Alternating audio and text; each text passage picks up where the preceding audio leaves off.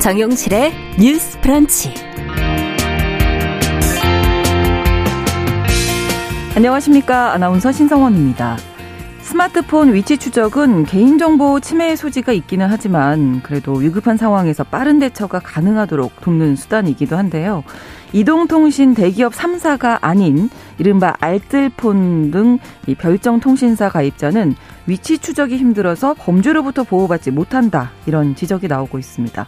최근 울산에서 위협을 느낀 피해자가 경찰에 직접 신고를 했지만 위치 추적이 되지 않아서 목숨을 잃은 안타까운 사건도 있었는데요. 이런 일이 재발하지 않도록 무엇을 정비해야 할지 함께 생각해 보겠습니다. 문자, 전화, 이메일 등 여러 경로를 통하는 금융 사기, 이 피싱 수법이 갈수록 다양해지고 있는데요. 정교한 수법으로 악성 코드를 퍼뜨리는 피싱 메일이 최근 들어서 확산되고 있다고 합니다. 구체적인 사례 또 대처 방법 정리해 보겠습니다. 8월 4일 목요일 정용실의 뉴스 브런치 문을 엽니다.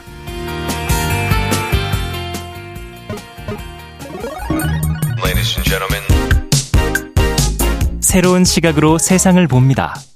정용실의 뉴스 브런치 뉴스픽. 네, 뉴스 브런치 이번 주에는 정용실 아나운서의 휴가로 어, 제가 진행하고 있습니다. 아나운서 신성원이고요.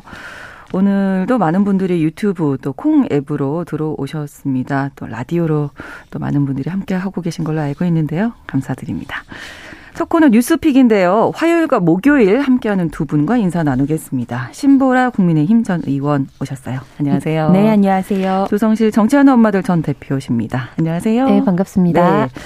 자, 첫 번째 이슈가 윤석열 정부 첫 대법관 후보로 임명 제청된 오석준 제주지방법원장의 과거 판결들에 대한 비판이 나오고 있습니다. 주로 언급되는 판결 내용 또 어떤 지적이 나오고 있는지 먼저 좀 살펴주실까요? 조 전 대표님께서. 네, 윤석열 정부 첫 대법관 후보로 지명된 오석준 제주지방법원장의 과거 판결들이 굉장히 좀 주목을 받고 음. 있는 상황입니다. 네. 그러니까 우선 가장 어, 좀 화제가 되고 있는 부분은 몇 년 전 2011년도 10월 12월에 있었던 판결인데요. 네. 그러니까 고속버스 회사에서 고속버스 기사를 해임했던 사건이 이제 부당해고에 해당하느냐에 대한 판결이었습니다. 네. 그러니까 이 사안 같은 경우에는 총 6,400원이 이제 버스 수익금이었는데 네. 그 중에서 6천 원만 회사에 이제 납부를 하고 나머지 4, 400원씩을 두 번에 걸쳐서 800원 총 이렇게 횡령을 했던 건으로 회사가 기사를 사임했던 그러니까 사임시켰던 건이었거든요. 거거든요. 400만 원 아니고 400원. 400원입니다. 그래서 총 네. 800원이었고요. 네. 그래서 이거가 이제 구제 신청을 냈었는데 지방노동위원회와 중앙노동위원회에서는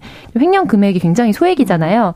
그리고 버스 기사들이 잔돈을 회사에 납부하지 않는 것이 관행상 묵인되는 것으로 오인됐을 수 있다라는 이유로 부당 해고로 판정을 했고 네. 그런데 버스 회사가 이 결정에 불복해서 행정 소송을 낸 겁니다. 음. 이에 대해서 이제 현재 지금 대법관 후보로 지명된 오석준 판사가 운전기사들이 받은 수익금을 전 전액 회사에 납부하리라는 신뢰가 있는데 이제 이 신뢰가 기본이 되어야 한다. 음. 그런데 이 신뢰가 깨졌기 때문에 이 해고는 적법하고 회사의 순수익률이 요금의 약 7% 그러니까 6,400원 중에 400원은 요금의 6.25%니까 7%에서 6.25%는 굉장히 많은 금액이다. 음. 아. 수익 중 대부분에 해당하기 때문에 네. 이 해고가 정당하다라고 판결을 내린 바 있습니다. 네. 근데 이제 이것과 좀 대비돼서도 논란이 되고 있는 사건이 있는데요.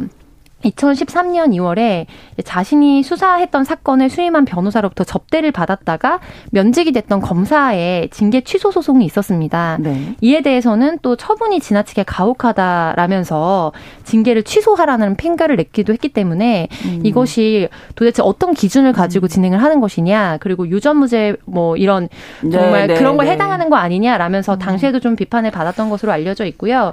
그리고 또 어, 관심을 받고 있는 거는 최근에 때문에 골목 상권을 보호하기 위해서 도입되었던 이제 대형마트 영업 시간 제한에 대한 논란들이 또 있잖아요. 그렇죠. 네, 이 부분에 있어서 지방자치단체의 처분이 위법하다라는 판결을 처음으로 내서 좀 주목을 받았었습니다. 네. 취지 자체는 뭐 정당하지만 이 과정상의 문제가 있었다라고 음. 당시에 이제 처분 위법 처분을 내렸었고요. 네. 그래서 이번에 좀 야당에서 좀 중점적으로 비판을 하고 있는 부분은 어, 대통령과의 관계성 때문에 사실은 임명이 된 것이 아니냐라는 부분과 또 많은 여론은 이 부분에 대해서 과연 공정성을 가지고 어떤 정당한 어, 기준을 가지고 법적인 판결을 내렸다고 국민 법감정으로 볼 수 있느냐 네. 이 부분에 대해서 가장 큰 비판이 쏟아지고 있는 상황입니다. 판결의 잣대가 공정하지 못했다라는 음, 네. 지적이 이제 대부분인 건데 어떻게 보세요, 신전 의원님께서? 네, 우선 지금 뭐 언론상에서도 그래서 800원의 횡령 해임은 정당하고 80만 원의 향응수수 면직은 부당한 음. 것이냐. 어떤 그래서 돈의 규모를 비교해서 음. 사건 판단을 하면 저도 감정적으로는 이게 그렇죠. 온당한가 싶은데요. 네네. 하지만 판단의 잣대가 공정했는가의 그 공정의 기준은 음. 네. 저는 돈의 규모가 아니라 네. 그 법리를 어, 일관되게 적용을 하느냐, 그렇죠. 일관되게 적용을 해서 공정하게 판단했느냐의 문제로 접근을 해야 된다고 봅니다. 네.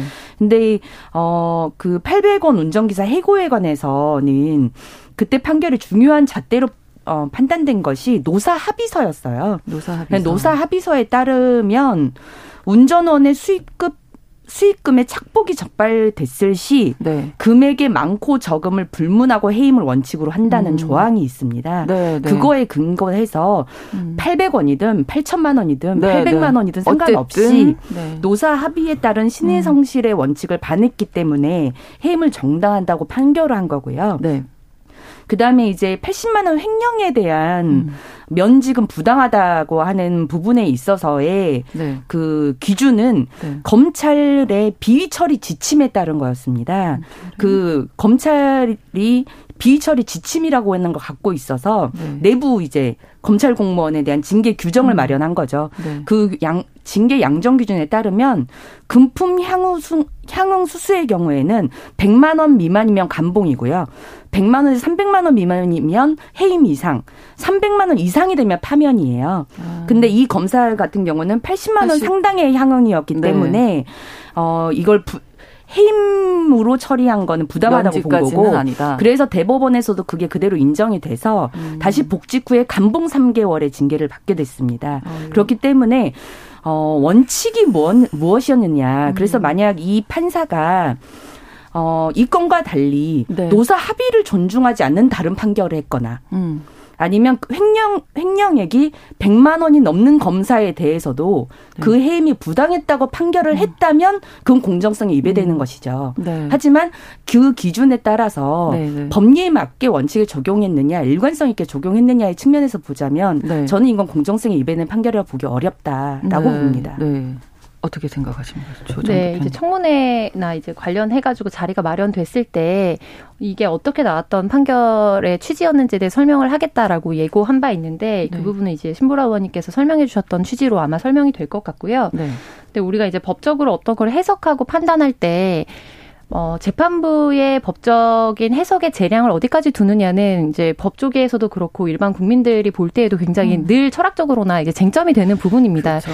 기계적으로 법을 어디까지 적용할 것이냐. 예를 들면 뭐 A가 B라는 행동을 했을 때라고 했을 때 A라는 단어에 이 행동이 포함이 되느냐 아니냐의 판단을 어디까지 할 것인가. 음.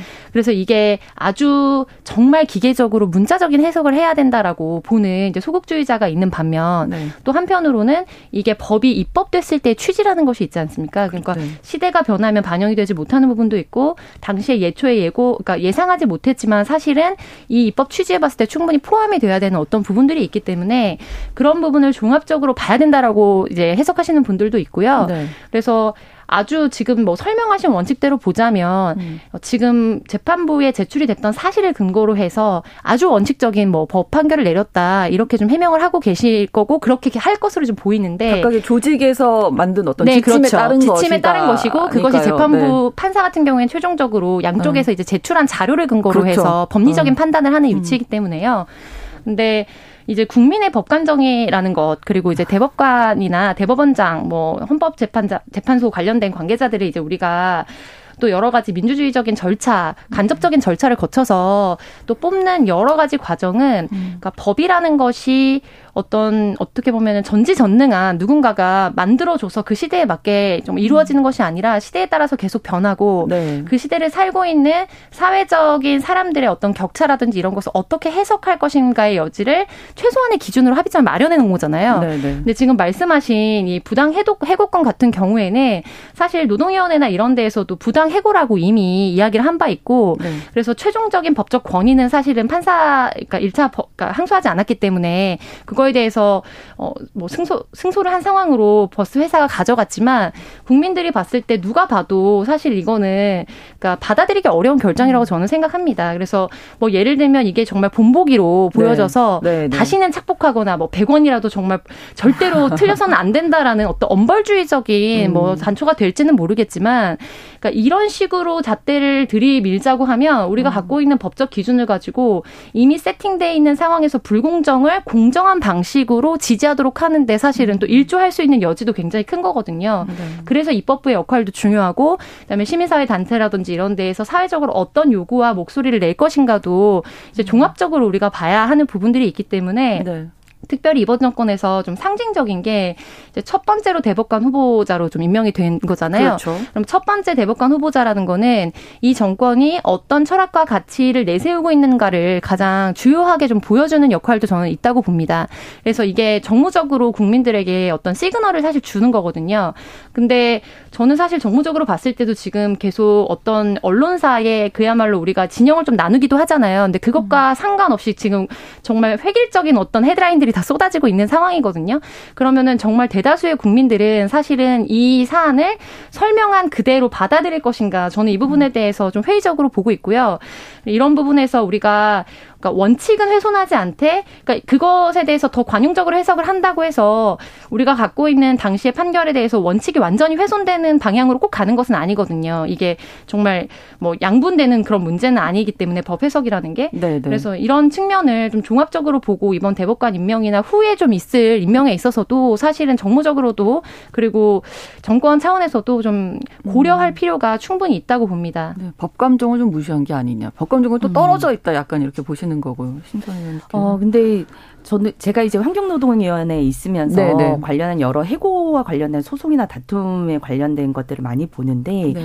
어, 특히 이, 뭐, 이 사건 같은 경우는 이후에도 네. 2,400원 정도의 버스 요금을 횡령한 것에 대해서도 네. 해고는 정당하다라고 하는 판결들이 음. 계속 있어 왔습니다. 그러니까 네. 그거는 그 신의칙의 원칙 같은 것들이 있잖아요. 신의 음. 성실의 원칙에 의해서 노 사간에 체결한 단체 협약이나 음. 합의는 그 자체 자체로 좀 존중되는 것들이 있고 이제 그거에 반해서 진행한 것에 대해서는 네. 그 해고 사유는 충분히 인정되는 것들이 여러 법리와 판단에 나와 있거든요. 네, 네. 이제 그러한 문제이기 때문에 음. 어이 어, 단순히 이제 법 감정의 문제로만 이렇게 볼 수 있는 사안은 전 아니라고 판단이 네. 좀 됐습니다. 네. 자, 그렇다면 이제 지적되는 이런 것들 말고 후보자의 대법관으로 이제 임명 대청 되셨으니까 후보자의 경력, 활동 이 부분을 좀 전반적으로 본다면 자치 문제에 있어서는 어떻게 보세요?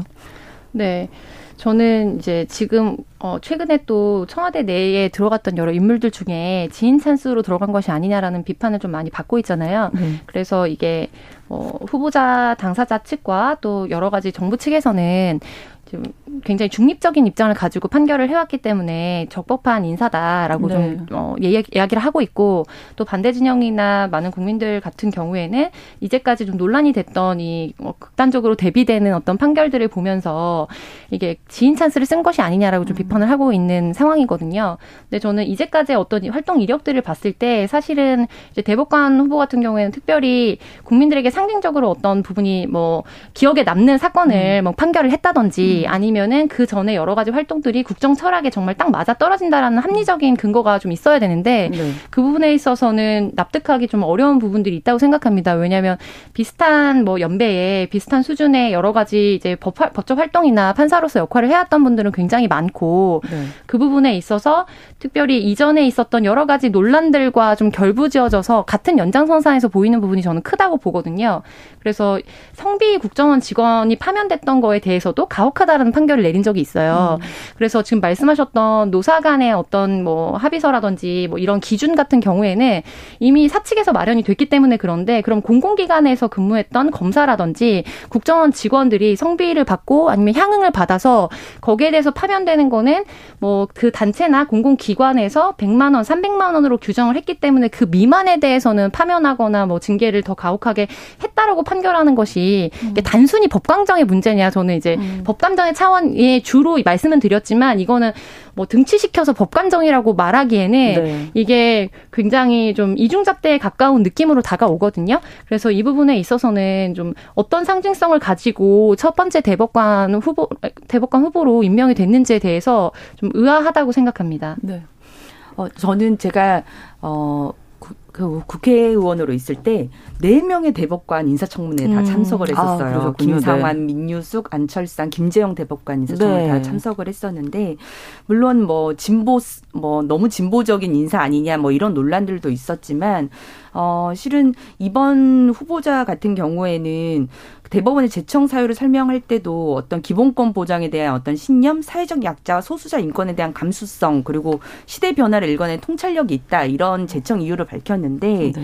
뭐그 유효 투표수의 2% 이상을 얻지 못한 정당을 등록 취소하도록 하는 것들이 위헌 법률 심판으로 음. 제청을 해서 네. 위헌을 결정을 이끌어낸 어떤 사건이나 부상으로 고통받는 수용자의 부당한 의료 행위를 고발하는 그 편지 발송을 거부했던 구초세 처분을 어, 취소해서 음. 통신의 자유와 인간 존엄을 보장했던 이제 그런 사건들 네. 같은 경우도 있고요. 실은 보수 진영으로서는 조금 음, 좀 아픈 일이긴 하지만 박근혜 정부 박근혜 대통령과 최순실 사건에 대한 파기 환송심에 네, 네. 대한 판결도 이 후보자가 내린 바가 있습니다. 네. 그래서 아무래도 그런 여러 가지 음. 것들을 종합적으로 판결했을 판단했을 때 대법관으로서의 자질과 역량 면에서는 충분하다고 저는 판단한 게 아닌가 싶고요. 음. 네. 인사청문회가 이제 곧 열릴 테니까 그렇죠. 그런 내용들에서 도덕성에 문제가 있는지 음. 그런 것들만 크게 문제되지 않는다면 저는 대법관으로서 자질과 역량은 있다고 판단을 음. 합니다. 네.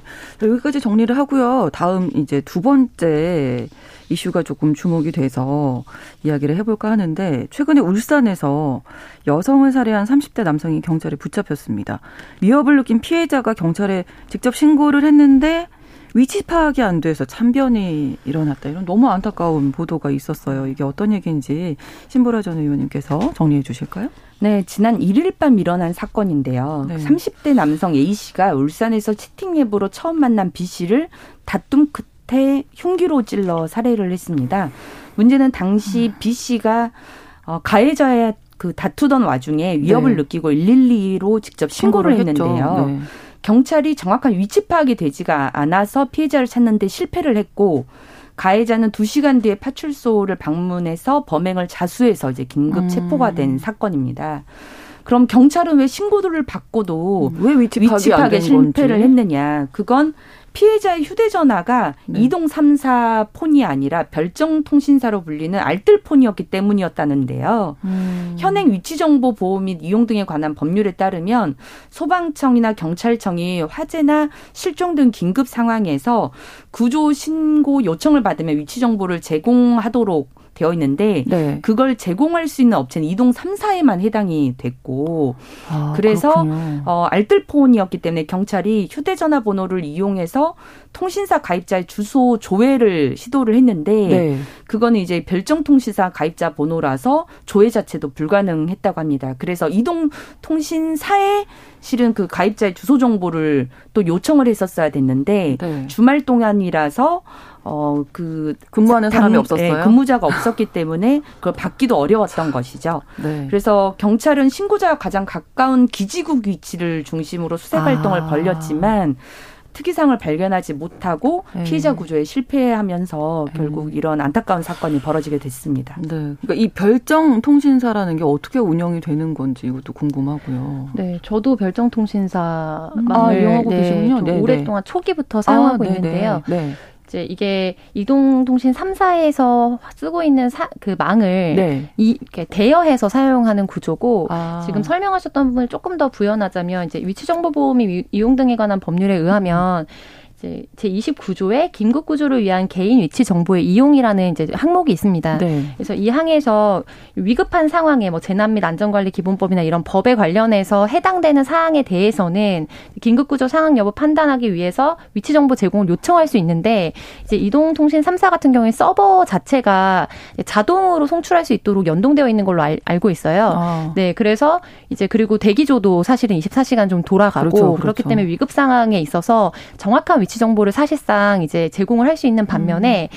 이게 기지국과 와이파이 그리고 한 가지 또 GPS, GPS 이렇게 네. 세 가지를 같이 음. 교차적으로 해서 위치를 찾고 어. 정안 됐을 때는 가입자의 주소를 네. 역추적해서 방문하도록 되어 있는데 이제 이 경우에는 여러 가지 시스템이 미비하기 때문에 사실은 뭐 주말이라든지 연락이 안된안 닿는 근무 시간이라든지 이런 상황 때문에 좀 안 됐던 거죠. 근데 이게 이번에 처음 일어난 사건이 아니라 좀 수년 전에 비슷한 사건이 사실 있었 는데 그렇군요. 예, 그때 어. 당시에 바로 이제 조속하게 이런 거에 대한 시스템이 마련되지 않았다는 것이 좀 가장 안타까운 부분인 것 같고요. 음.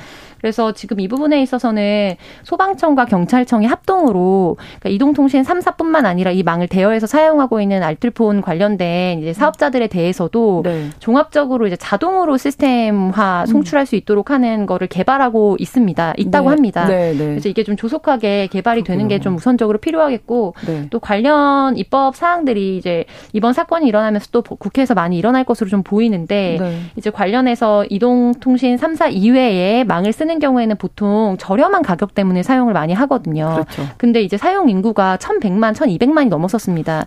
근데 중요한 거는 이용자가 그걸 모른다는 거예요. 저도 이번 사건이 일어나기 전까지는 사실 몰랐거든요. 음. 제가 이용자임에도 불구하고. 네, 네. 그래서 현재 이런 상황이 있을 수 있음에 대해서 사용자들이 좀 알 수 있도록 하는 것도 저는 굉장히 중요한 부분이라고 생각을 하고요. 음. 또 법적으로도 이제 저가 통신망을 이용하고 있는 이용자들이 피해를 받지 않도록 어떻게 그 어, 법적인 최저선을 마련할 것인지에 대해서 대해서도 국회에서 좀 입법 보완이 필요 해 보입니다. 네, 뭐 자동 송출되는 시스템도 그렇지만 지금 그 휴일이나 네. 야간에는 인력이 없어서 이걸 맞습니다. 대응을 못한 거니까 네네. 네. 뭔가 그런 인력 충원도 필요하겠다. 네. 뭐 전체적으로 시스템 개선이 좀 음. 정말 필요한 게 아닌가. 네. 아마 우리 조 대표님께서는 너무 깜짝 놀라셨을 거거든요. 네네. 뉴스 보시면 저희 가족 거의 다 이제 관련된 아. 거를 사용하고 네. 있는데 우선은 계시니까. 이제 제가 이번에 이 서치를 하면서 찾아보니까 이번 음. 사건도 그렇고 좀 수년 전 사건이 됐을 때 이걸 네. 알게 되신 분들이 그렇다면 좀 어떻게 해야 되는지에 대해서 음. 많이 이용을 그러니까 찾아보시거나 아니면은 다시 이동통신 3사로 돌아가거나 좀 이런 일들도 네. 있었던 것 같더라고요. 네. 그래서 지금 우리가 뭐 여러 가지 홍보는 음. 사실은 저렴한 가격에 이용할 수 있다라고 국민적 그 홍보를 하고 있는데, 네. 네. 근데 이제 정보의 편차가 큰 거죠. 그래서 그렇죠. 이 부분에 있어서 특히 노약자라든지 음. 이제 어린이라든지 음. 그렇죠. 이런 어린이한테 이제 관련해서 이제 통신망을 이용하도록 한 경우에는 정말 위급한 상황에 대상자가 더 취약한 어린이일 수도 네, 있거든요. 네, 네. 그래서 음. 어, 최대 막 정말 이 정보 추적이나 이런 게 어려울 경우에는 한 기사에 의하면 2주까지도 소요가 된다고 하더라고요. 아. 개인정보나 이런 부분을 이제 절차를 밟 밟아서 아. 그래서 보통 바로 그 이제 대여한 알뜰폰 사업자에게 정부 기관에서 바로 이제 연락을 할 수 있는 시스템이 아니라 네. 이동통신 3사에 연락을 하면 이동통신 3사가 이제 망을 대여하고 있는 사의 하측에 연락을 해서 주고받는 형식으로 되어 있는 것 같은데 이런 전체적인 이제 골든타임을 놓치지 않도록 하는 시스템의 개편이 좀 필요한 상황으로 보입니다. 네, 곽정호님께서 아무리 알뜰폰이라고 음. 하지만 위험 상황에 위치 정보 정말 중요한데 이것조차 안 된다고 하니까 그러면 알뜰폰 사용자들이 차별 차별받는 게 네, 아니냐 맞습니다. 네. 이런 생각이 많이 드신다고 하는데 신전 의원님.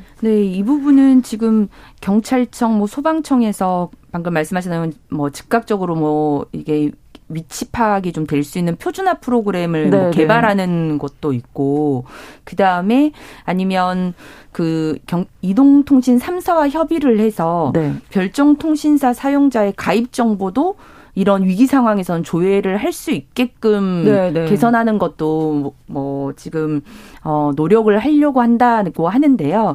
근데 지금 통신 3사 입장에서는 네. 타사 서비스에 가입한 고객 정보를 네. 그럼 이 통사가 음, 그걸 들여다보게 네. 될수 있는데 그게 되는데. 개인정보 보호법이랄지 음. 그런데 또 위배될 수 있는 가능성이 있기 때문에 좀 네. 난감하다는 입장을 지금 표명하고 있다고 해요. 그래서 음.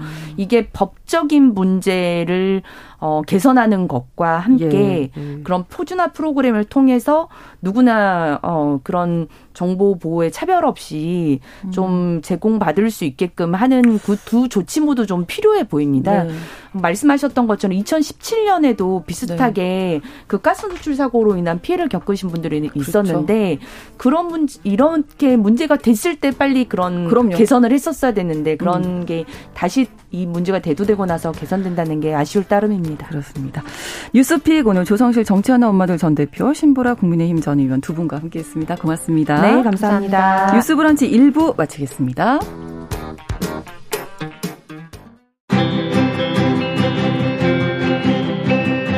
누군가는 아깝다고 생각할 우리 사회의 다양한 비용들과 푼돈들, 음. 삶의 전선에서 음. 최선을 다하고 살아가는 우리의 모습도 제 몫에 맞는 평가와 그에 합당한 시선이 좀 필요한 시점이 아닌가 하는 생각을 해충이다, 이충이다 이거는 네. 순전히 사람의 그 아. 잣대로 이야기를 하는 거예요. 음. 곤충이 우리 사람보다 몇 억 년 먼저 지구에 나왔거든요. 호모 사피엔스의 선배다 이렇게 얘기를 해요.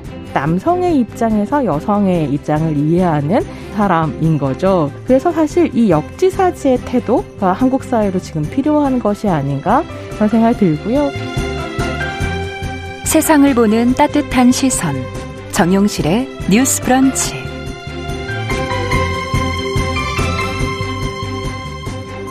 정용실의 뉴스 브런치 2부 시작하겠습니다. 쏟아지는 뉴스 속 알아두면 좋은 정보 귀에 쏙 들어오게 전해드리는 시간 뉴스 속입니다. 시선 뉴스 박진아 기자와 함께하겠습니다. 어서 오세요. 안녕하세요. 자 오늘 어떤 내용들 준비하셨을까요? 네 오늘 첫 번째 소식은요 물에 빠졌을 때 방법을 좀 알아봤습니다. 어, 예. 요즘 휴가철 맞아서 물놀이 간 피서객들이 물에 빠진 가족을 구하려다 사고 당한 아. 소식이 좀 잇따라 전해지고 있으면서 좀 주의가 요구되고 있는데요. 네. 전문가들은 물에 빠진 사람을 발견할 경우는 절대로 직접 물에 들어가면 안 된다 거듭 음. 당부를 했습니다. 네. 음, 물에 빠졌을 경우 구조하는 사람 그리고 또 당사자가 물 속에서 위험한 순간에 어떻게 하면 좋을지 좀 그 방법을 제가 좀 찾아봤는데요. 네. 먼저 구조자 입장입니다. 물에 빠진 사람을 구조할 때는 절대로 맨몸으로 물에 들어가서는 안 되고요. 아, 그래요? 자기의 음. 안전도 중요하기 때문에 반드시 음. 줄이나 막대기 또 스티로폼 같은 게 있다면 그것들을 이용해서 이제 네. 물에 빠진 사람을 구조하는 게 좋은데 왜냐하면 물에 빠진 사람들이 구조자를 보고 이제 무의식적으로 잡 기 시작하면서 아, 같이 그렇죠. 이제 아. 익사하는 아. 경우가 있기 때문에 굉장히 중요한 부분이기 때문에 반드시 기억하셔야 됩니다. 뭐라도 해야 되고 급한 마음에 이제 들어가시긴 하셨는데 정말 그런 상황에서 수영을 잘 하기도 사실은 어렵잖아요. 그러니까 그렇죠. 그러니까 정말 주의하시긴 하셔야겠습니다. 네. 특히 물에 빠진 분이 의식이 있는 경우가 있고 없는 경우가 있을 텐데 네. 이게 좀 다르게 접근해야 하는 거죠? 맞습니다. 우선 물에 빠진 사람을 봤을 때 이렇게 네. 축 늘어져 있는 경우들이 있어요. 네, 이제 네. 의식이 많이 이제 없어지는 상황이 상 황이겠죠. 우선은 머리 쪽으로 접근하는 게 맞는데요. 음. 이때 의식이 있는 경우라면 정말 주의하셔야 될 게 머리 쪽이지만 반드시 네. 앞이 아니고 뒤쪽에서, 뒤쪽에서. 접근을 하셔야 네. 됩니다. 그냥 말씀드린 것처럼 물에 빠진 사람은 주변에 네. 있는 물건이나 이런 것들을 아무거나 잡아서 네. 밖으로 나가려고 하는 습성이 맞아요. 있기 때문에 네. 구조자를 보고 같이 껴안고 이렇게 어. 같이 위험한 순간이 있을 수 있습니다. 네. 근데 만약에 이렇게 물 속으로 고개를 푹 차고 푹 처져 있다. 의식이 어. 좀 없는 것 같다라고 한다면 네. 그 사람을 반대로 이제 공기 중에 코나 입이 닿을 수 있게 음. 몸을 반대로 돌린 다음에 네. 이렇게 머리를 팔로 감싸서 이렇게 헤엄쳐 구출하는 음. 것이 좋습니다. 네. 물에 빠진 사람은 어떻게 해야 될까요? 그렇죠. 아, 물에 어 너무 당황스러울 것 같아요. 그렇죠. 물에 빠진 사람이 사실 당황하지 않는 게 가장 중요한데 말씀하신 것처럼 그게 가장 어려운 일이거든요. 네. 네. 근데 그래도 이런 이야기들을 평소에 많이 듣고 있다 보면은 그런 그렇죠. 순간순간에 기억이 날 수 있기 때문에 꼭 들으셔야 되는데 네. 우선은 그래도 최대한 당황하지 않고 음. 어 내가 물에 빠졌어 어떻게 해야 되지라고 조금 침착하게 일단 생각을 하신 다음에요 고개를 하늘을 향해서 그냥 대자로 눕는다 생각하고 아. 누우세요. 그럼 괜찮아요. 네, 그 떠요. 그, 네, 오히려 그때 몸에 힘을 빼야지만 몸이 뜨게 됩니다. 맞아요. 그때 몸을 허우적거리고 이렇게 음. 하면은 물에서 몸이 더 뜬 만큼 더 내려가게 되어 있다고 해요. 아. 그래서 체력적으로도 더 많이 힘들고 더 많이 가라앉을 수 있기 때문에 네. 절대적으로 쉽지 않다는 건 저도 알지만 최대한 음. 힘을 빼고 하늘로 향해서 이렇게 누워 계시면서 네. 구조를 기다리는 게 가장 최선의 방법이라고 할 수 있습니다. 힘을 빼는 게 중요하다를 가, 어, 기억을 좀 하고 계셔야 되겠네요. 맞습니다. 물놀이 하다 보면 다리에 쥐 나는 경우도 네. 많이 볼 수 있는데 이럴 때는 어떻게 해야 되나요? 생각보다 이런 경우 굉장히 많은데요. 네. 이게 준비 운동하지 않거나 또 네. 이제 수면 부족이거나 과로하거나 그럴 때 이제 생길 수 아. 있습니다. 이때도 일단 당황하지 않는 게 중요한데요. 먼저 몸을 새우처럼 둥글게 말면은 뜬다는 거 혹시 알고 계시나요? 그랬던 것 같아요. 수영 배울 때 이런 거 많이 맞습니다. 하지. 잠수하다가 맞습니다. 이렇게 동그랗게 맞습니다. 말아갖고. 일단 그 자세를 유지하는 게 중요 한데요. 이게 숨을 크게 들이마신 다음에 물 속으로 고개를 푹 넣어서, 넣어서. 약간 새우처럼 동글게 아. 만 다음에 그 쥐가 난 발에 엄지 발가락을 이렇게 뒤로 콕콕 눌러서 음. 힘을 쫙쫙 줘주세요. 그러면 네. 그쪽에 힘이 들어가서 조금씩 쥐가 풀리는 걸 느끼실 수 있는데 어. 이렇게 하면 좀 총증이 줄어든다고 해요. 네. 중요한 게또 네. 젊은 네. 친구들 같은 경우 네. 어좀 괜찮아 하면서 또 거기서 계속 그 다음부터 또 막 네. 네, 열심히 근, 또. 근데 중요한 게 이게 쥐가 한 번 난 곳은 습관처럼 버릇처럼 계속 날 수 있다고 아. 해요. 그래서 완전하게 풀리지 않는 한은 또 물놀이를 하다가 또 그럴 수 있기 음. 때문에 쥐가 났다면 그렇게 해서 통증이 완화가 됐다면 네. 조금 더 완화된 상태에서 밖으로 일단 나와서 좀 쉬시고 네. 휴식을 취하신 후에 다시 맞습니다. 네, 수영을 네. 하시는 게 꼭 그래야 된다는 네. 하셔야 됩니다. 네. 자, 물에 빠졌을 때 어떻게 해야 할지 자세히 설명을 해 주셨고요. 다음 내용이 피싱 메일 주의 저희가 이제 오프닝에 잠깐 말씀을 네. 드렸었는데 이게 지금 아주 정교하게 지금 퍼지고 있다면서요? 맞습니다. 피싱 메일 주의 관련된 내용 저도 실제로 받아봤습니다. 어, 그래서 아 이게 정말 날이 갈수록 이렇게 네. 이렇게 정말 진화하고 있구나 이런 생각이 들었는데요. 어, 국내 한 보안업체가 최근 이 정교한 수법의 피싱 메일로 악성 네. 코드를 유포하는 시도가 굉장히 많이 발견돼서 좀 주의하셔야 음. 된다 이렇게 좀 밝혔습니다. 있습니다. 네. 지난 3일 보안업체는 자문 요청 메일에 응한 사용자에게만 이 악성 코드가 포함된 메일을 회신하거나 네. 실제 포털 사이트와 유사하게 제작된 피싱 사이트로 연결되는 그런 첨부 파일을 함께 송신했는데요.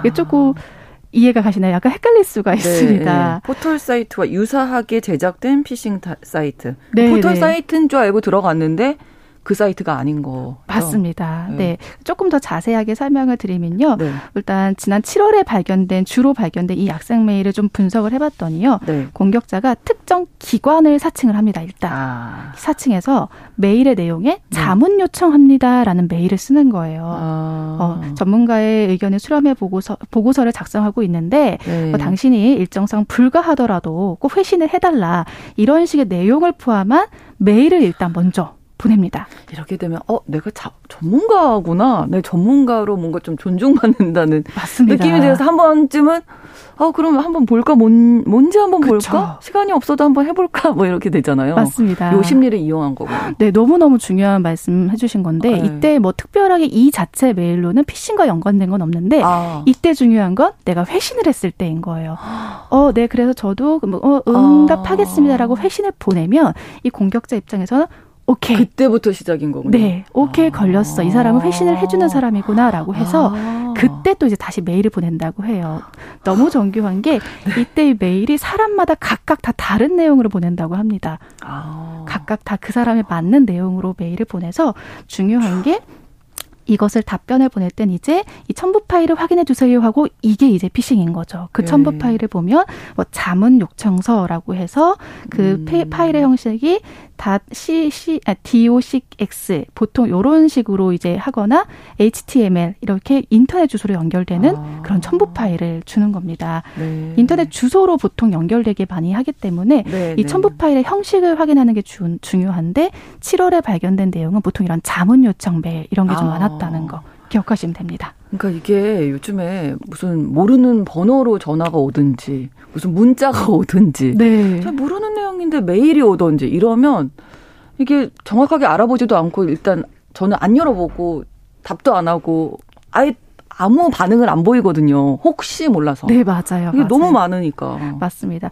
사실 이게 피싱 관련해서는 몇 년에 걸쳐서 저도 이렇게 얘기를 예, 말씀드리고 예. 하는데 공통적인 게 약간 URL로 연결이 된다는 게 공통적이에요. 음. 한동안 그 문자 메시지로 청첩장 뭐 이런 네. 걸로 연결이 됐잖아요. 그렇죠. 그것도 대부분 인터넷 주소로 창으로 연결이 되는 거거든요. 아. 그래서 첨부 파일 말씀하신 것처럼 첨부 파일이 또 보낸 사람이 조금 의심스럽다면 반드시 음. 의심하시고 일단은 클릭하지 말고 네네, 네, 주변 네. 사람들한테 어 이거 어떤 것 같아요 이상하지 음. 않아라고 약간 좀 숨을 돌린 다음에 다시 한번 보시는 것도 좋습니다. 네, 그러니까 피싱 메일로 인한 피해를 좀 예방할 수 있는 방법 지금 이 말씀도 한 방법이 될 것 같고, 네. 그러니까 정말 열어볼 수밖에 없는 사실 저는 얼마 전에 문자를 받았는데 엄마 나 폰 없어서라고 했는데 저희 딸이 일곱 살이거든요. 폰이 아직 없습니다. 그래서 어 내가 폰을 사줬나 이런 생각 잠깐 했었는데 예, 이런 정말 정말 그 연령대 딸이 있다면 아이가 네, 있다면 맞아요. 당연히 이건 너무 급한 일이잖아요. 맞아요. 요렇게 유도를 하더라고요. 네, 저희도 사실 얼마 전에 받았는데 저희 아들이 100일밖에 안 돼, 150일 됐는데 엄마 나 폰이라고 그랬어 이렇게 온 아, 거예요. 딸과 아들. 아, 요 매뉴얼이 있군요. 네, 1년도 안 된 아이가 그럴 수가 없잖아요. 그러니까요. 말씀하신 것처럼 그런 네. 식으로 모바일이라든지 음. 메일로 조금 의심스러운 것들이 음. 나오기 때문에 네. 중요하게 조심하셔야 되고요. 네. 좀 추가로 또 피해 예방할 방법 알려드리면 네. 어, 비밀번호 좀 주기적으로 바꾸시는 게 음. 좋고요. 네. 내가 주로 사용하는 사이트들의 비밀번호가 조금씩 다른 게 좋습니다. 음, 네. 그리고 사용하는 프로그램을 웬만하면 최신 버전을 유지하시는 게 아무래도 악성 코드를 음. 좀 막는데 도움이 된다고 합니다. 네. 자, 한 가지 소식 좀 더 알아볼까요? 지금 물가가 너무 올라서 네. 다들 걱정이시죠? 맞습니다. 또 추석이 한 달 앞으로 다가왔잖아요. 그러니까요. 고공행진하는 물가 좀 알아봤습니다. 이일 한국농수산식품유통공사 농산물유통정보 등에 따르면요. 정부가 올 추석 성수품으로 지정한 쇠고기, 돼지고기, 닭고기, 달걀, 배추, 무, 사과, 배, 밤 대추, 마늘, 양파, 감자 등 13개 품목 가운데 8개 품목의 평균 가격이 지난해 같은 기간보다 굉장히 많이 오른 어. 것으로 어. 나타났습니다. 네. 물가 인상 부담이 가장 심한 품목은 배추랑 무 등의 엽근 채소인데요. 최근 고온 등의 기상 여건 악화로 인해서 배추에 석회 결핍이 있었고 무름병 등이 발생하면서 가격이 좀 폭등했다고 합니다. 그래서 정부는 6월, 7월에 비축한 봄배추 6천 톤, 봄무 2천 톤을 농협의 출하 조절 시설 등을 활용해서 공급을 확대할 예정이라고 하니까 네. 혹시나 이제 무나 배추 찾으시는 분들은 이런 정보도 좀 참으셔서 농협 관련한 곳에서 마트 한번 찾아보시면 좋을 것 같습니다. 네, 다른 품목들도 근데 뭐 워낙 다 올라서요. 그렇죠. 네. 양파나 마늘 등의 양념 채성도 이 생산량을 주면서 가격 인상이 좀 이어지고 있는데요. 또 쇠고기, 돼지고기, 축산물 가격도 예외가 아닙니다. 음. 굉장히 많이 올랐더라고요. 맞아요. 근데 이 축산물 같은 경우는 정부가 쇠고기, 돼지고기 도축 수수료를 지원하고 양계 유가 농가를 대상으로 생산성 감조 감소 방지 대책을 추진한다는 방침에 있습니다. 다만 이 국내 사용 머릿수가 증, 마릿수가 증가하고 할당 관세 적용으로 수입 물량이 늘면서 조금 지나면 음. 이 관련해서는 공급량이 좀 괜찮지 않을까 예상되고 있고요. 네. 이외에 반면에 과일 같은 경우는 다른 품목에 비해서는 좀 사정이 나은 편이라고 합니다. 그래서 좀 예산을 짜져봤더니 올 추석 차례상 평균 차림 비용이 처음으로 30만 원이 넘지 않을까 이렇게 전망하고 있습니다. 네, 그래서 한국 농수산식품 유통 공사에서는 조만간 올해 추석 상차림 비용을 발표할 예정이라고 하니까 좀 참고하시면 좋겠습니다. 네, 정부가 어떤 대책을 내놓을지 지켜봐야 되겠습니다. 뉴스 속 오늘 시선 뉴스 박진아 기자와 함께했습니다. 고맙습니다. 감사합니다.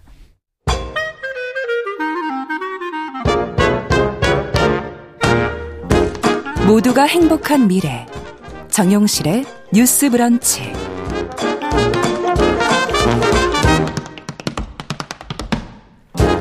서점 편집자의 세심한 안목으로 고른 좋은 책.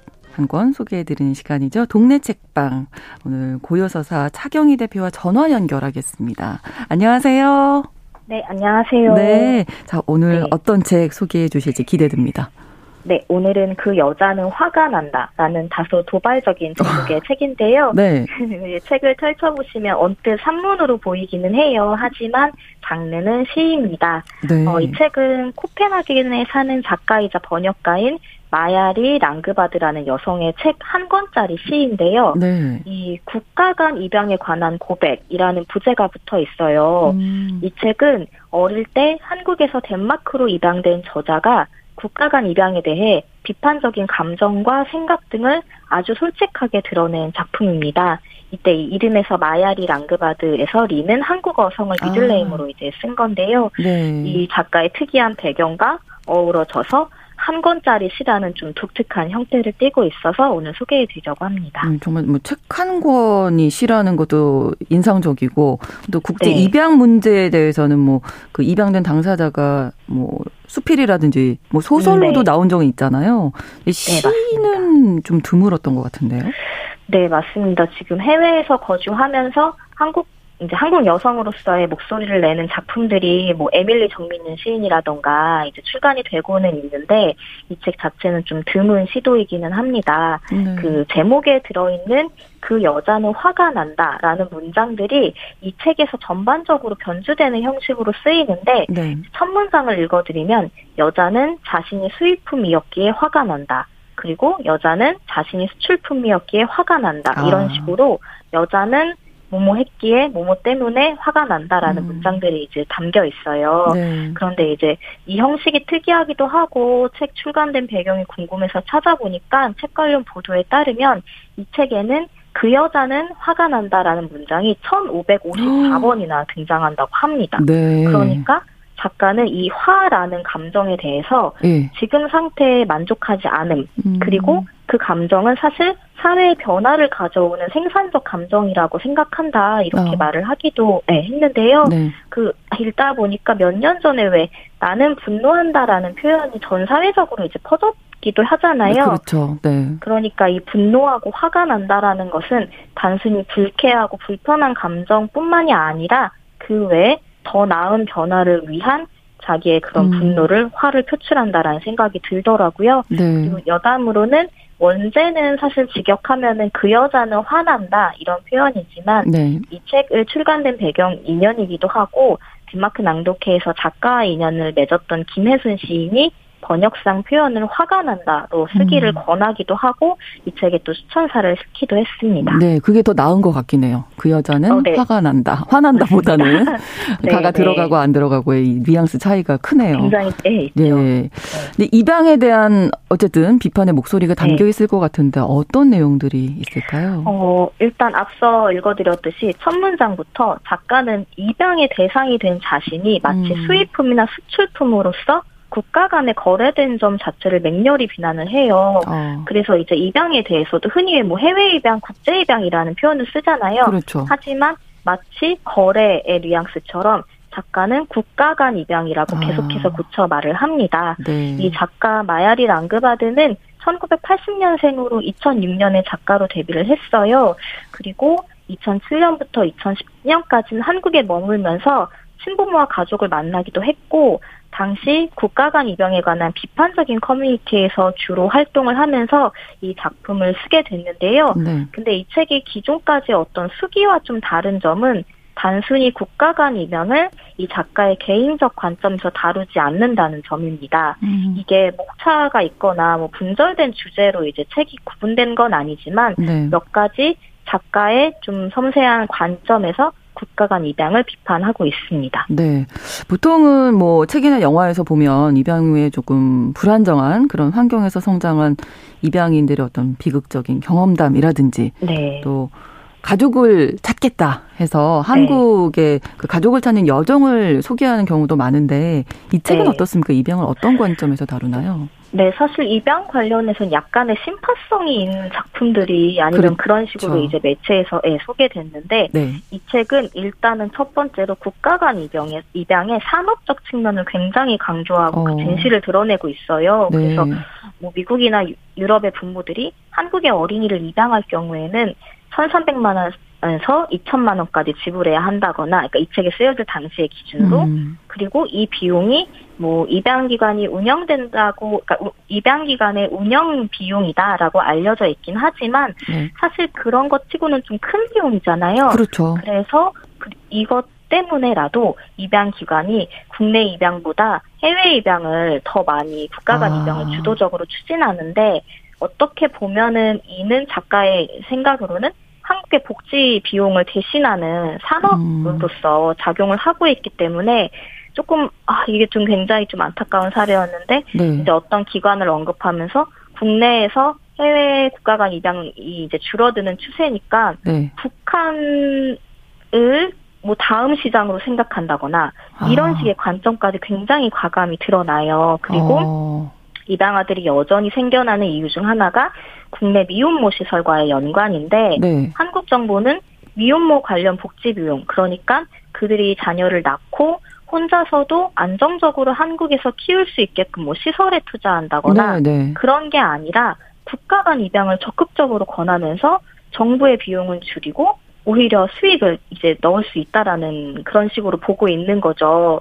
그래서 음. 굉장히 안타까운 게 뭐 그 입양을 권유하면서 국내 입양을 보내면 자녀가 컸을 때 만나기 음. 어려울 거다. 네. 국내 이제 부모가 그 양부모가 반대할 계시니까? 수 있기 때문에 네. 그런 식으로 이제 해외 입양을 유도를 하고 네. 혹은 마취가 채 풀리지도 않은 출산 후 겨우 3시간이 지난 산모에게 입양 동조 사인을 받았던 경우들이 이 작가가 만난 사람들을 통해서 이제 드러나는 이야기들이 담겨 있어요. 그래서 음. 조금 뭐 혐오적 비극적 표현으로는 어린이 세탁이라거나 우편 주문 베이비 이런 식으로 이제 국가 간 입양이 된 사람들을 지칭하기도 한다고 합니다. 아, 이게 또 현실이라고 하니까 네. 예 너무 좀 먹먹해지는데 영화 브로커도 네, 저는 이제 말씀 들으면서 네. 좀 떠오르기도 네. 하네요. 네, 그러니까 맞습니다. 뭐 열악한 보육 시설보다는 경제적으로 풍족한 가정에서 자라는 게 더 낫다. 뭐 음. 이런 시선도 네. 뭐 있기도 할 텐데 현실은 네. 지금 이게 산업적인 측면에서 어 바라보고 계신 거고 정말 어떻게 보면 이 산업적인 측면에서 입양 제도라는 게 더 네. 단단해지지 않았나 뭐 이런 생각도 네. 좀 드네요. 맞습니다. 뭐 국가의 이제 빈곤을 이유로 만약에 그 당시 몇십 년 전에는 어린이들을 네. 그렇게 해외로 보내야 했다면 지금은 그렇지 않은 상황임에도 그렇죠. 국가가 책임질 수 있는 영역을 좀 회피하는 걸로 보일 수 있다라는 거죠. 그리고 경제적으로 뭐 취약한 가정 아니면 폭력적인 상황을 피하기 위해 등등 입양을 선택하게 되는 사실 부모의 사정도 저마다 다르겠지만 무엇보다 작가는 자신들의 선택으로 해외로 간 게 아니다라는 음. 점에서 좀 순수하게 화를 간직하고 이제 살아갈 수밖에 없는 거에 대해 이야기를 하고 있습니다. 네. 특히 작가의 경우에는 입양 기간을 굉장히 여러 차례 문의한 끝에 자신의 친부모와 가족을 만나게 오. 되긴 하는데 네. 자신에게 부모도 다 살아 계시고 네네. 네. 언니가 넷이나 있다는 사실을 알게 돼요. 아. 그리고 자기의 원래 이름이 이춘호 그러니까 딸이지만 남자 이름 같은 이름을 얻은 후에 덴마크로 아. 이제 보내진 거죠. 그래서 사실은 음. 경제적 어려움 때문에 어, 입양을 가게 됐다라는 이유를 듣긴 하지만 네. 작가는 아마도 자신이 또 다른 여성 자녀, 네, 또 네, 딸이었기 네, 때문에 그렇죠. 입양이 선택됐을 것이다라는 생각을 지울 수가 없고 음. 그렇기 때문에 또 다른 관점으로는 국가 간 이당이 음. 페미니즘과 무관할 수 없다 이런 이야기들을 하고 있습니다. 언니가 넷이었고 이춘복이라는 이름이었다에서 우리가 이게 느껴지는 네. 게 있잖아요. 아 그래서 네. 입양이 됐겠구나. 네. 네. 그래서 이 책에서도 이제 미혼모들이라던가 아니면은 이제 음. 결혼 전에 혼전 임신을 한 경우 네. 그 아이가 딸이라는 게 밝혀지면은 뭐 시댁들 예비 그쪽에서 네. 낙태를 강요하거나 아니면 낳고 음. 이당을 강요한 사례들도 등장을 해요. 여기다가 몇십 년 전에는 이제 혼혈아들이 한창 늘어났을 때 네. 혼혈아는 국내에서 살기 힘드니까 라는 이유로 더 그때 활발하게 국가 간 입양이 이루어졌다는 것도 좀 뼈아프게 담겨 있습니다. 그러니까 그 혼혈아 이야기는 그 한국 전쟁 이후에 미군이 네. 우리나라에 주둔하면서 혼혈아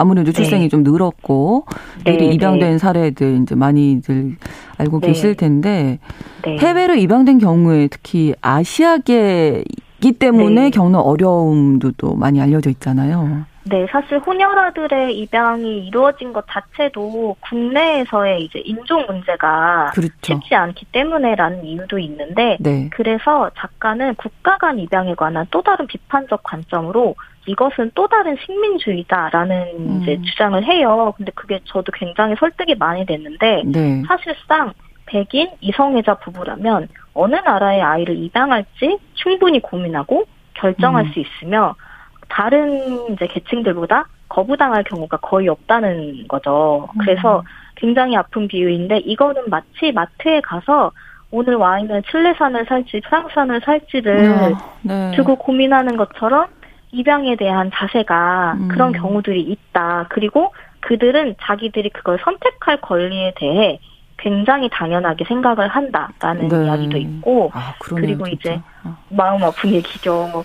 그리고 이제 작가 마이리 랑그바드는 레즈비언임을 이 책에서 또 자기의 정체성을 밝히는데 네. 또 연인이 자, 덴마크인 연인이 자신은 그린란드의 어린이를 입양하고 싶다는 얘기를 작가 앞에서 한, 했다고 해요. 근데 네. 작가는 사실 국가 간 입양에 굉장히 비판적인 사람임에도 그렇죠. 자신은 임신 가능성이 없기 때문에 음. 어, 아이를 입양하고 싶다라는 얘기를 연인에게서 들으면서 또 상처를 받고 또 알고 보니 그린란드의 어린이는 덴마크에 입양됐을 때 안 좋은 사례가 너무 많아서 아. 그게 국가 간 금지되어 있다라는 걸 알게 돼요. 아. 그러니까 사실상 국가 간 입양이 금지될 수 있는 배경이나 조건들이 있음에도 음. 한국은 그런 것들을 무시하고 국내에서의 정착보다는 음. 어떤 조약을 이제 동의하지 아, 비켜감으로써 국가 간 입양에서 굉장히 자유롭다. 그렇지만 그거는 굉장히 의아한 일이다라는 이야기를 또 제기하기도 합니다. 여러 가지 우리가 몰랐던 이야기도 이 책에서 많이 알게 되네요. 네, 네 조금 입양에 대해서 정말 네. 현실적인 뿌리 깊은 그런 것들을 알게 되는 게 저한테도 굉장히 새로웠어요. 네, 그러니까 백인 중산층 같은 경우에는 다른 계급에 네. 비해서 입양이 좀 더 수월하다. 네, 네. 다른 인종들을 입양을 하고 거기에 맞춰서 네. 가정 환경을 꾸미는 경우 뭐 많이 네. 또, 또 우리가 접한 적이 있잖아요. 그쵸, 뭐, 네. 한복을 입혀준다라던가, 네, 네, 네. 그 나라의 문화를 소개하는 곳에 이제 막 캠프를 보내준다던가, 예, 예. 하지만 이런 것들이, 어, 너의 모국에 대해 이해하렴이 아니라 음. 어떤 배려로서의 측면이라고 그쵸. 작가는 느끼고 거기에 네. 또 상처를 받는 거죠. 그래서 네. 작가 자신도 백인 가정에 입양된 뒤에 거의 백인들만 만나는 환경에서 성장을 하다가 어느 나이가 지나고 처음으로 아시아인을 만나게 됐을 때 아, 내가 다른 인종이구나라고 자각을 했다고 음, 해요. 네. 심지어 양모는 작가에게 너는 백인 혼혈이야라고 거짓말을 하기도 했다고 하는데 아. 작가는 음, 남들 다른 아시아인보다 내 피부가 밝은 편이니까 그럴 수도 있겠다라고 생각을 하면서도 자신이나 다른 인종의 외모를 보면서는 네. 어 나는 내가 백인이라고 생각하는데 저런 게 다르게 보이네. 그러니까 스스로의 백인의 정체성으로서 다른 인종을 보는 거죠. 네. 이것은 식민지 국가의 사람들이 하는 생각이나 행동과 굉장히 닮아 있다. 그러니까 이것은 또 다른 식민지이다라고 작가는 굉장히 날카롭게 얘기를 합니다. 네. 오늘 고요사사 차경희 대표와 함께한 동네 책방 마야리 랑그바드의 그 여자는 화가 난다. 함께 소개해드렸습니다. 오늘 고맙습니다. 감사합니다. 정용실의 뉴스 브런치 8월 4일 목요일 순서 마치겠습니다. 고맙습니다.